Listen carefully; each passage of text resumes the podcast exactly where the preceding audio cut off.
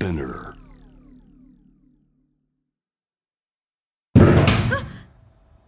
物音がしたのはバスルームからでした。何？私は恐ろしく思いながらもバスルームへ向かいました。何なの？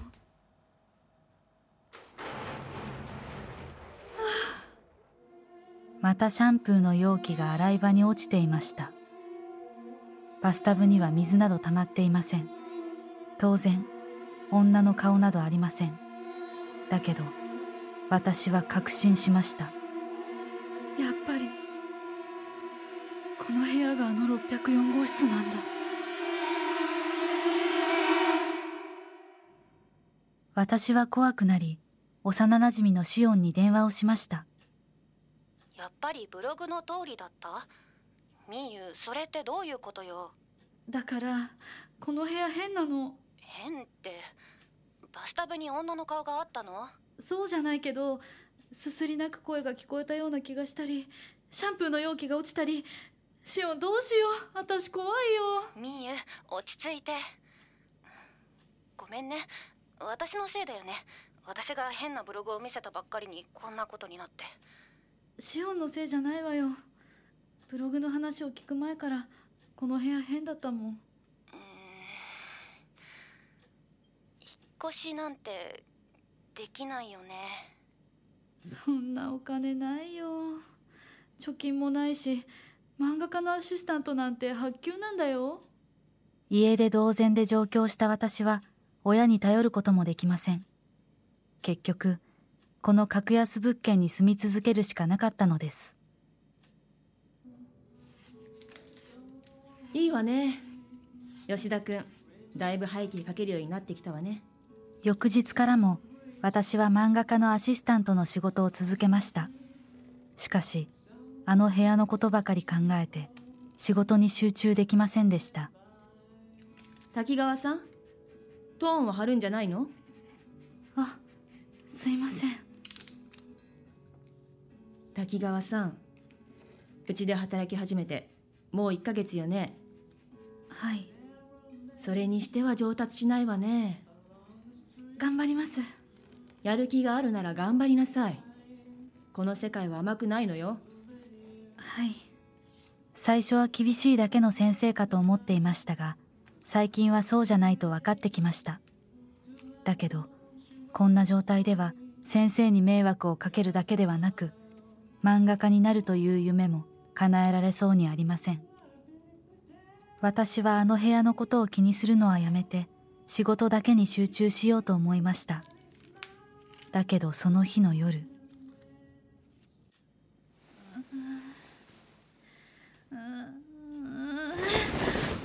家に帰って寝ていた私は、また悪夢にうなされ、目を覚ましました。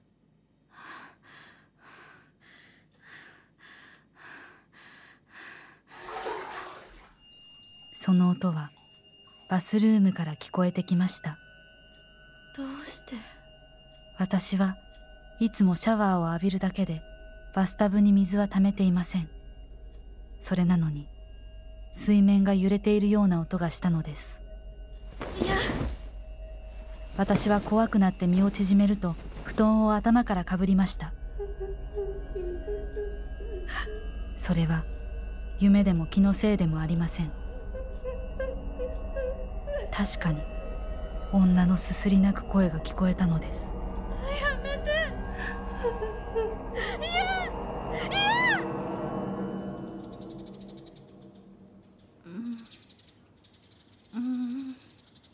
気がつくと朝になっていました。私はいつの間にか眠ってしまったようです。バスルームは？私はバスルームの中が気にかかり、恐る恐るそばに近づくと確認することにしました。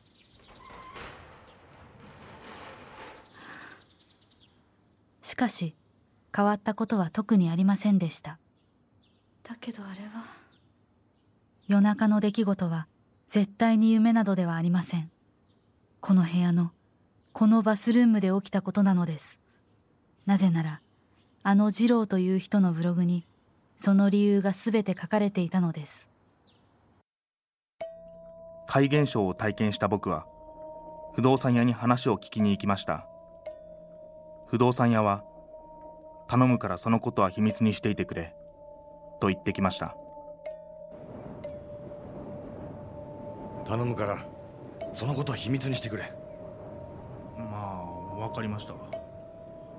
でもあの部屋は一体何なんですか？いや、それは、その…単に秘密にしてくれって頼まれても、だって俺は信じられないものを見ちゃったし。数年前、あの部屋には20代の女性が住んでたんだよ。でもある夜、彼女は手首を切って自殺したんだ。バスルームで。バスルームで？ああ。それで部屋はリフォームをして賃料も下げて新たな入居者が入ったんだけどね。もちろん事故物件7は説明して納得の上だったんだけどね。それで？でもその入居者はすぐに引っ越してしまい、しばらくして6階の他の住人も引っ越してしまった。他の住人もって、なぜみんな引っ越したんですか？出るって言うんだよ、幽霊が。604号室だけじゃなくて6階全体にですか？ああ、その噂はすぐに広まって、この周囲で知らない人はいないほどになった。だからうちとこのマンションの管理会社で6階全体をお祓いして新たな入居者を募ったんだ。それで？その会があって、何も知らない入居者が何人か6階に入ったんだ。でもしばらくするとその人たちも引っ越してしまって。やっぱりまた出たんですか？そう尋ねると、不動産屋はゆっくりとうなずきました。って、嘘。ここのバスルームに自殺した女がいるってことなの？そこには単なるバスルームの湿気だけではない、何か言い知れぬ重たさが充満していました。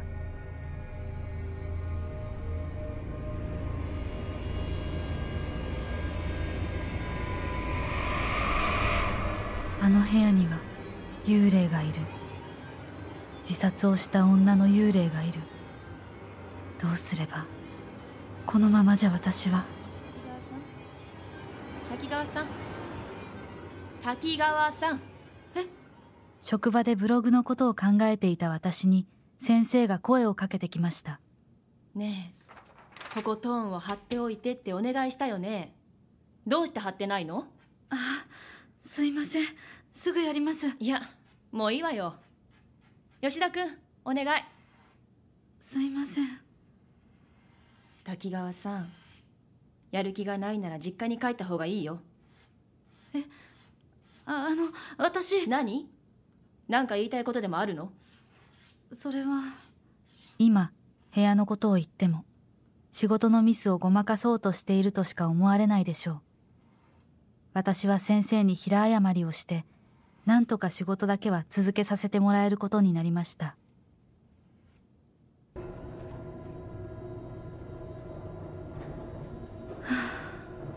その日、私は先生に今日はもう帰っていいよと言われ、夕方、マンションに帰ってきました。外は冷たい雨が降っていました。6階です。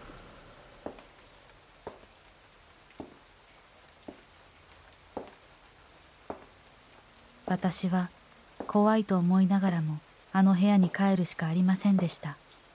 だけど、エレベーターを出て部屋に向かおうとすると、突然めまいを覚えました。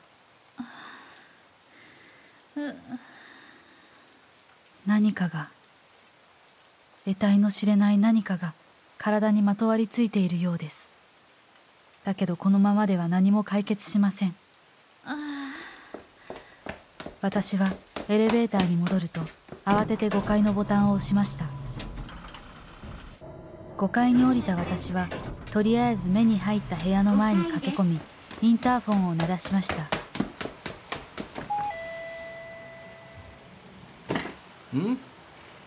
新聞ならいらないよ。違うんです。私、604号室に住んでるんですが。604号室？男性は一瞬困惑したような表情になりました。あの、604号室のことで何か知ってることありませんか？いや、俺は別に。お願いです。本当に困ってるんです。彼は私の必死な姿を見て話してくれる気になったようです。で、君は何も知らないで604号室に住み始めちゃったの？はい。だったらそりゃそうなるよね。じゃあやっぱり。でも事故物件を貸す場合、業者は入居者に説明責任があるんじゃないですか？それはその次に住む人に対してだよ。一度誰かが住んでしまえば、それ以後に入居する人に伝える必要はないんだよ。え？そんな。それで君も見たの？幽霊？それは。それよりどうして皆さんは出ていかないんですか？大丈夫なんですか？おかしなことは6階でしか起きてないしね。それにあれ以来この階の家賃も安くなったからな。そうなんですか。でもなんでその女の人は自殺なんか？夢に破れて絶望したって聞いたけどね。モデル志望で田舎から出てきたけどダメだったらしい。夢に破れた。知らなかったとはいえ、よりによって604号室に住むなんて運が悪かったね。さっさと引っ越した方がいいよ。夢に破れて絶望した。その言葉が私の胸に深く刺さりました。まるで誰かと同じだと思いました。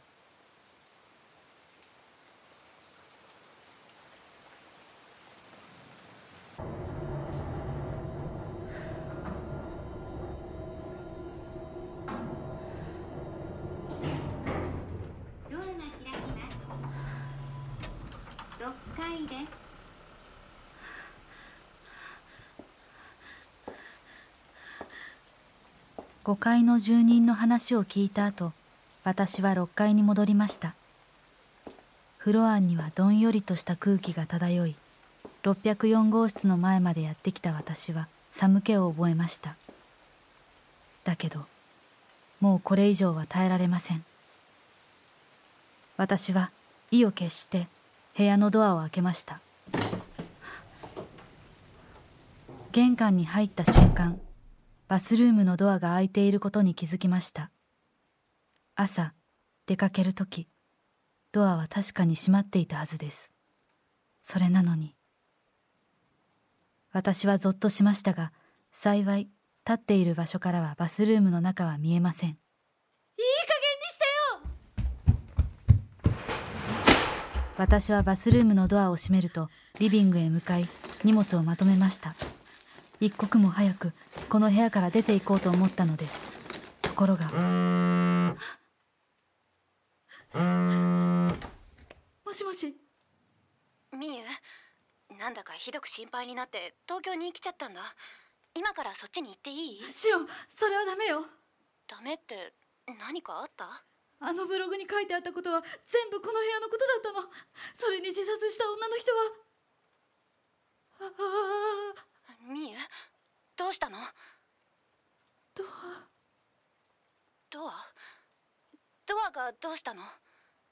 閉めたはずのバスルームのドアが開いてる。ドアが開いてるって？今までで一番大きく開いてる。みゆ、どうしたの？急に明かりが消えた。明かり？みゆ、どうしたの？みゆ、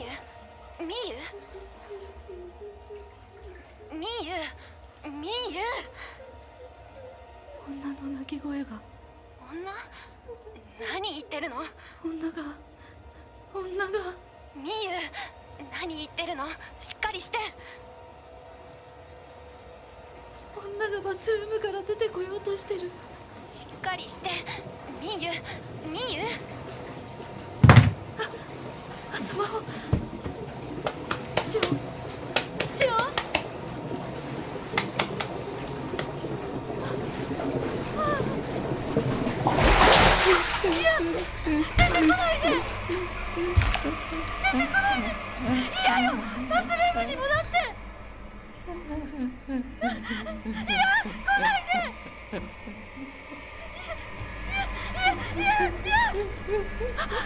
嘘だ。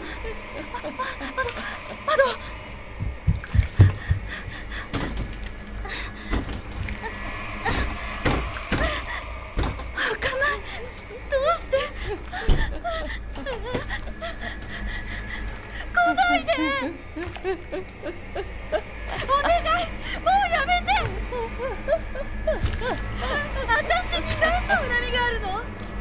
私はあなたじゃないのよ。あなたは絶望したかもしれないけど、私は夢を諦めないわ。絶対に諦めない。絶対よ。絶対諦めない。突然、部屋の明かりが戻ったのです。信じられないことに、女の姿はなく、床に滴り落ちた水もなくなっていました。まるで何事もなかったようでした。バスルームは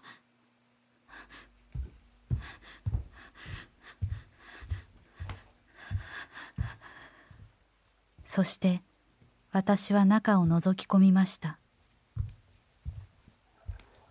なんでバスタブに水がいっぱいになってるの？